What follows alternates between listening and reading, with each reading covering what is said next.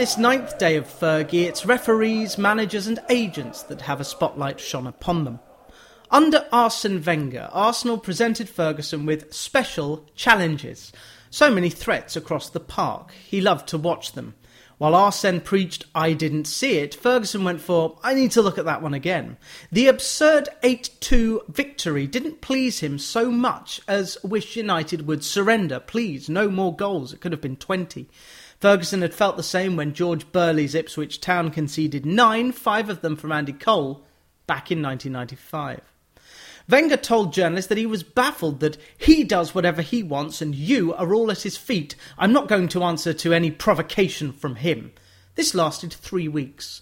Ferguson would lampoon Wenger, who always turned down a boardroom drink after a United game by saying, I've got a 15 year old boy from the Ivory Coast who speaks five languages, as Wenger does. A few weeks after the 8 2 win, United lost 6 1 to Manchester City. A farce. We battered them. Michael Richards didn't get booked for any of the five fouls he committed on Ashley Young. It is stark that it has taken the purchase by an Emirate state coupled with Ferguson's departure for City to overtake United. The gift to them of the Commonwealth Stadium stands in contrast to the crumbling, rat infested Old Trafford. But style matters. Danny Taylor reckons Chelsea are as romantic as a cold sore under Mourinho, while United play adventurously and with flair.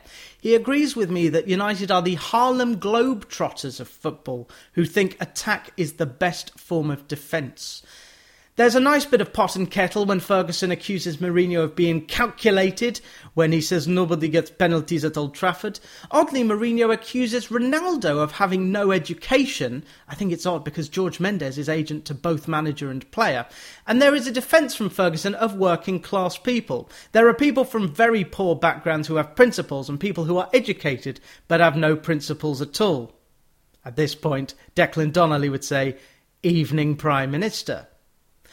Rafa Benitez's famous facts, they were all wrong. He complained that Ferguson was often upset about televised kickoff times and that a Rio Ferdinand handball should have voided the previous season's title. Ferguson just laughed off the complaints. Famously, in 2002, Ferguson announced his retirement, then unretired. The successor was due to be Sven Göran Eriksson, who recalls his first meeting with Ferguson in his own memoir. He was known as a man who was down to earth, a genuinely nice man. Eriksson notes that Ferguson did not want to leave his career on anything but a high. Had he vetoed Eriksson's appointment, I am sure the truth will come out eventually. Ferguson caused a fuss before practically every friendly England had, often calling Eriksson at 7am. I was not going to let Ferguson bully me. One day, Ferguson didn't want Paul Scholes to be picked, the next, he insisted that Rio Ferdinand, around the time of his drugs debacle, should be selected in contravention of what the FA had said.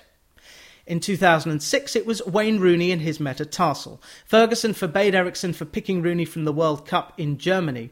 The England doctor Leif Swärd surprised Eriksson by asking Ferguson and United's doctor why they were exaggerating the injury since it was a very repairable bone. I could have filmed Ferguson's face, recalls Eriksson.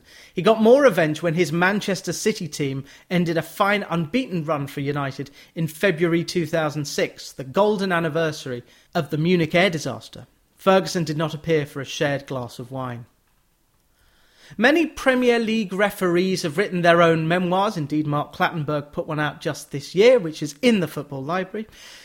I'll use just a couple of them to illustrate the box office appeal of officiating a Manchester United game. Jeff Winter was called effing useless, just as Sir Alex was about to do a TV interview after a match against Fulham, and called him even worse when, as fourth official, Jeff instructed the referee to send Ferguson off for berating the assistant referee, which led to an FA charge. Somehow, Ferguson found out about a documentary Winter was doing and felt that he had stage managed what has happened. The tape of the incident had been edited, and all flags pointed to Winter being discredited. Ultimately, Ferguson was banned for two matches. Howard Webb tells an anecdote in his own book about a game that was played on a cold night in Fulham. Ferguson, his team missing several players, wanted a postponement because the pitch was a death trap. Webb disagreed and passed the game fit to go ahead. Ferguson just paused and tutted. Yeah, I know it is. He smiled, the wily old sod. As for David Ellery, he had police protection and death threats after Ferguson said, We will not let this man deny us the title, after Manchester United failed to beat Liverpool thanks to Ellery sending off Denis Irwin. Strangely, the ref praises the gaffer's conduct away from the pitch and the TV cameras, comparing him to someone with road rage.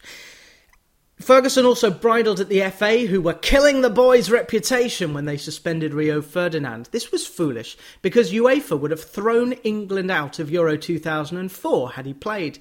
Ferguson was similarly foolish when he lambasted Mark Clattenburg for correctly sending off Darren Fletcher for two bad tackles. Ferguson never let the facts get in the way of a good vendetta, was how Paddy Barclay put it. UEFA fined Ferguson for his comments twice, once about Italians and once when he alleged match fixing by Real Madrid. Usually, however, he represents the club and shows the club in the best possible light, something he does with understated brilliance, says Barclay. United beat AC Milan 3 2, losing the second leg to a drubbing with an unfit Vidic rushed back after a broken collarbone. Danny Taylor is enraptured. It is a side built on skill and flair, but most of all, a love of drama. The best second half team on the planet. There is no more exciting sight anywhere in football than United chasing a game. When BBC commentator Alan Green called Roy Keane a lout, Jonathan Wilson writes Ferguson tracked him down and pinned him to a wall while calling him far worse.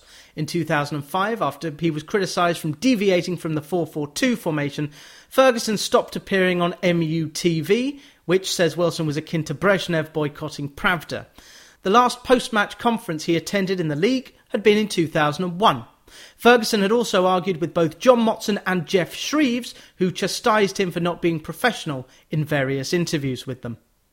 Sky once put together a montage of Eric Cantona's tackles, which upset the manager, while a Sky TV crew interrupted his holiday to get a quote about David Beckham.